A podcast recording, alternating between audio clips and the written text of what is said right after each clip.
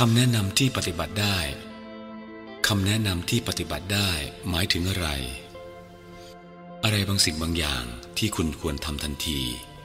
หรือระบบบางอย่างที่คุณควรปฏิบัติ เพื่อทำให้เกิดความเงียบแห่งจิตหรือ ที่สุดแล้ว หากว่าคุณปฏิบัติตามระบบ ระบบนั้นจะผลิตผล แต่มันเป็นเพียงผลของระบบ ไม่ใช่การค้นพบของคุณเอง นั่นหาใช่สิ่งที่คุณค้นพบ จากการตระหนักรู้ตนในความสัมพันธ์แต่ละวันของคุณไม่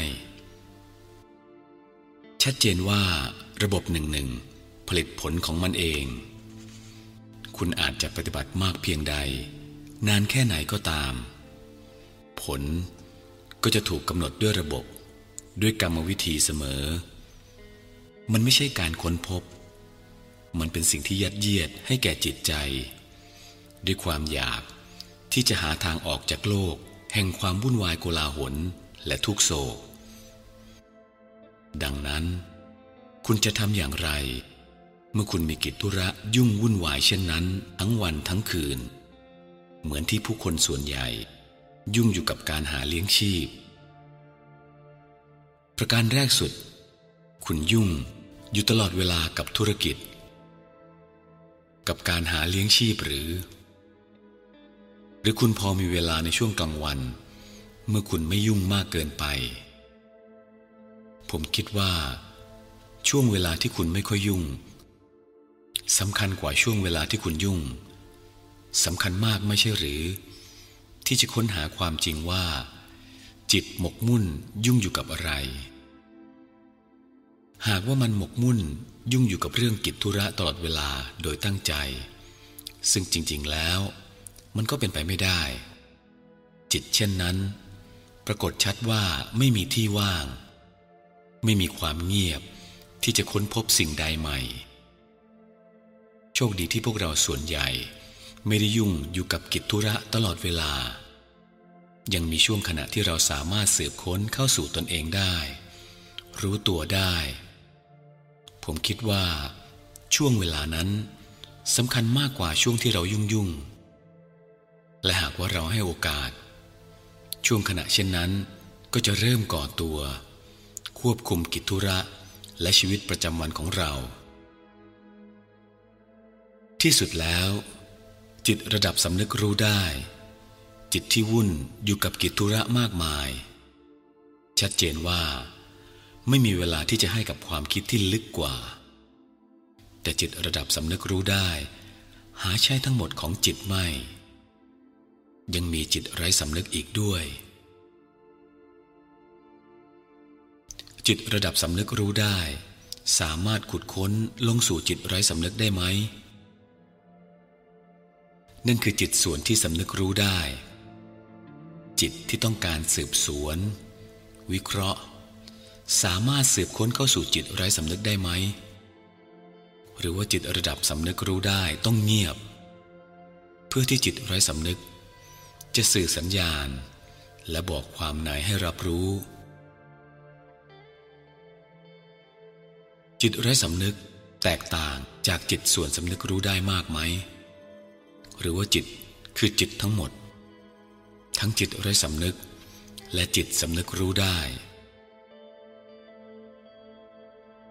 จิตระดับสำนึกได้และไร้สำนึกได้ถูกอบรมสั่งสอน ถูกครอบงำด้วยสิ่งต่าง ๆ ที่วัฒนธรรม จารีต ความทรงจำยัดเยียดให้ บางทีคำตอบต่อปัญหาต่างๆ ทั้งหมดของเรา ไม่ได้อยู่ภายในพื้นที่ของจิตเลย มันอาจจะอยู่นอกจิต เพื่อที่จะค้นหาคำตอบที่แท้จริง ต่อปัญหาอันสลับซับซ้อนทั้งหมดของการดำรงชีวิต ของการดิ้นรนในแต่ละวันของเรา แน่นอนว่า ทั้งจิตระดับสำนึกรู้ และจิตไร้สำนึกต้องเงียบนิ่งทั้งหมด โดยบริบูรณ์ใช่หรือไม่ ผู้ถามต้องการจะทราบว่า เมื่อเขามีกิจธุระยุ่งอย่างนั้น เขาจะทำอย่างไร แน่นอน เขาไม่มีกิจธุระมากมายขนาดนั้น เพราะเขาให้ความบันเทิงแก่ตนเองบ้าง บางโอกาส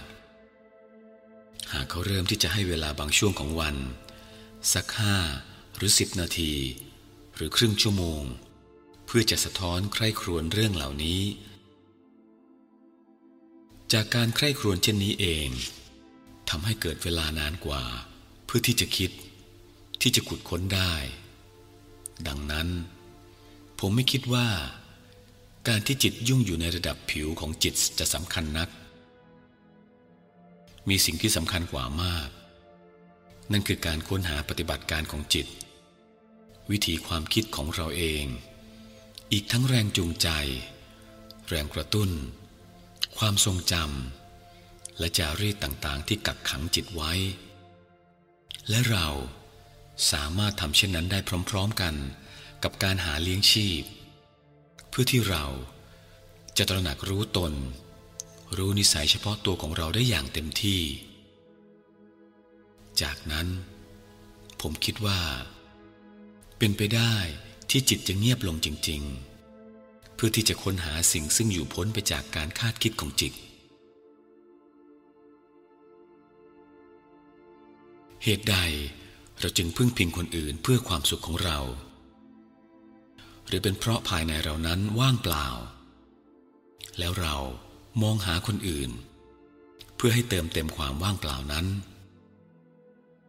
ทว่าความว่างเปล่า ความโดดเดี่ยว และความรู้สึกอันจำกัดคับแคบยิ่งนั้น จะเอาชนะมันได้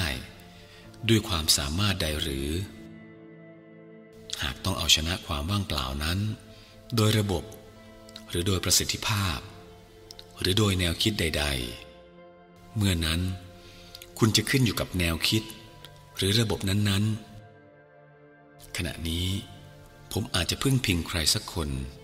เพราะผมรู้สึกว่างเปล่า โดดเดี่ยว เดียวดาย มีความรู้สึกแปลกแยกเป็นที่สุด และผมพึ่งพิงใครบางคนอยู่ทว่าหากผมพัฒนาหรือมีวิธีการซึ่งช่วยให้ผมเอาชนะการพึ่งพิงนั้น ผมก็จะพึ่งพิงวิธีการนั้น ผมเพียงทดแทนการพึ่งพิงบุคคลด้วยวิธีการเท่านั้นเอง ดังนั้น สิ่งสำคัญในเรื่องนี้ก็คือค้นหาว่า ความรู้สึกว่างเปล่าหมายถึงอะไร ที่สุดแล้ว เราพึ่งพิงผู้อื่นเพื่อความสุขของเรา เพราะในตัวเราเองไม่มีความสุข ผมไม่รู้ว่า การที่จะรักเป็นอย่างไร ผมจึงพึ่งพิงคนอื่น เพื่อที่จะให้รักผมถ้าว่าผมจะอย่างลึกสู่ความว่างเปล่านี้ สู่ความรู้สึกแปลกแยกเป็นที่สุดนี้ และความรู้สึกโดดเดี่ยวเดียวดายในตัวผมเองได้ไหม เราเคยเผชิญกับมันซึ่งซึ่งหน้าบ้างไหม หรือเรามักตกใจกลัวมันอยู่เสมอ วิ่งหนีมันตลอด กระบวนการวิ่งหนีจากความโดดเดี่ยวนั่นเอง คือการพึ่งพิง จิตผมจะตระหนักความจริงได้ไหมว่า การวิ่งหนีจากสิ่งเป็นจริงทุกรูปแบบทำให้เกิดการพึ่งพิง และความอับโชค และความทุกโศกก็เกิดขึ้น ผมจะเข้าใจได้ไหมว่า ผมพึ่งพิงผู้อื่นเพื่อความสุขของผม เพราะในใจผมว่างเปล่า นั่นเป็นข้อเท็จจริง ผมว่างเปล่า ผมจึงพึ่งพิง การพึ่งพิงนั้นเป็นเหตุของความขมขื่น การวิ่งหนีจากความว่างเปล่ารูปแบบใดก็ตาม ไม่ใช่การแก้ปัญหาเลย ไม่ว่าเราจะวิ่งหนีโดยผ่านบุคคล ผ่านแนวคิด ความเชื่อ หรือผ่านพระเจ้า หรือการทำสมาธิ หรืออะไรอะไรที่คุณชอบ การวิ่งหนีจากข้อเท็จจริงของสิ่งที่เป็นอยู่จริงนั้น ไร้ประโยชน์ ภายในเรามีความรู้สึกขาดพร่องไม่เพียงพอ มีความยากไร้แห่งชีวิต เพียงตระหนักถึงข้อเท็จจริง และคงอยู่กับความจริงนั้น โดยรู้ว่า การเคลื่อนไหวใด ๆ ของจิต เพื่อปรับเปลี่ยนความจริง คือการพึ่งพิงอีกรูปแบบหนึ่ง ในการตระหนักรู้นั้น ย่อมเกิดอิสรภาพ ที่สุดแล้ว แม้คุณจะมีประสบการณ์ มีความรู้ ความเชื่อ และแนวคิดต่างๆ มากมายเพียงใด หากคุณเฝ้าสังเกต ก็จะเห็นว่า จิตคือความว่างเปล่า คุณอาจจะประดังใสด้วยแนวคิด ด้วยกิจกรรมอันไม่เคยรู้จักหยุดหย่อน ด้วยสิ่งเบี่ยงเบน ดึงดูดจิต และการเสพติดทุกรูปแบบ แต่ในทันทีที่คุณหยุดกิจกรรมรูปแบบใดก็ตาม คุณจะรู้สึกตัวว่า จิตคือความว่างเปล่าทั้งหมด ขณะตรงนี้ คุณอยู่กับความว่างเปล่าได้ไหม จิตเผชิญกับความว่างเปล่านั้น กับข้อเท็จจริงนั้น แล้วยังคงอยู่กับความจริงนั้นได้ไหมมันยาก และลำบากแสนเข็น เพราะจิตเคยชินอยู่กับการถูกพาให้หันเหออกไป ถูกฝึกให้หลีกหนีจากสิ่งที่เป็นอยู่จริง อย่างการเปิดวิทยุฟัง หยิบหนังสือมาอ่าน พูดคุย ไปโบสถ์เข้าร่วมประชุม อะไรก็ได้ที่ทำให้มันหนีแก่นแท้แห่งความจริงที่ว่า ในจิตนั่นเองนั้นว่างเปล่า แม้มันจะดิ้นรนสักปานใด เพื่อที่จะปกปิดความจริงนั้น ภายในมันก็คงยังว่างเปล่า เมื่อมันตระหนักถึงข้อเท็จจริงนั้น จิตจะคงอยู่กับภาวะนั้น โดยปราศจากการเคลื่อนไหวใด ๆ ได้ไหม ผมคิดว่าพวกเราส่วนมากรู้ตัว แม้อาจจะยากนัก เพราะพวกเราส่วนมาก มีธุระวุ่นวาย และว่องไวเร็วมาก แต่ผมคิดว่า เรารู้สึกตัวในบางครั้งบางคราวว่า จิตว่างเปล่า ครั้นรู้ตัว เรากับกลัวความว่างเปล่านั้น เราไม่เคยสืบค้นเข้าสู่ภาวะแห่งความว่างเปล่า เราไม่เคยสืบค้นลงลึกเข้าสู่ภาวะความว่างเปล่าอย่างสุขุมทว่าเราคลาดกลัว เราจึงเคลื่อนหนีออกจากมัน เราขนานนามให้มันว่า เป็นความว่างเปล่า เป็นสิ่งน่ากลัว เป็นความปวดร้าว และการให้ชื่ออย่างนั้นก่อให้เกิดปฏิกิริยาขึ้นภายในจิตใจ เกิดความกลัว การหลบหลีก การวิ่งหนี ทีนี้ จิตจะหยุดวิ่งหนี และไม่ให้ชื่อมันได้ไหม ไม่ให้ความหมายแก่มันด้วยถ้อยคำได้ไหม อย่างคำว่า ความว่างเปล่า ซึ่งเรามีความทรงจำเกี่ยวกับความรื่นรม และความปวดร้าวเกี่ยวกับมัน เราจะมองดูมันได้ไหม จิตจะรู้ตัวถึงความว่างเปล่านั้น โดยปราศจากการให้ชื่อ ไม่วิ่งหนีจากมัน ไร้ซึ่งการตัดสินมัน เพียงแต่อยู่กับมันเท่านั้นได้ไหม เพราะว่านั่นคือจิต จากนั้นจะไม่ใช่ผู้สังเกตที่กำลังมองดูมัน ไม่มีผู้ตรวจสอบที่ประนามมัน มีแต่ภาวะแห่งความว่างเปล่า ซึ่งเราคุ้นเคยกับมันดี แต่เราหลีกเลี่ยงทุกวิถีทาง พยายามเติมใส่ความว่างเปล่าด้วยกิจกรรม ด้วยการบูชา การภาวนา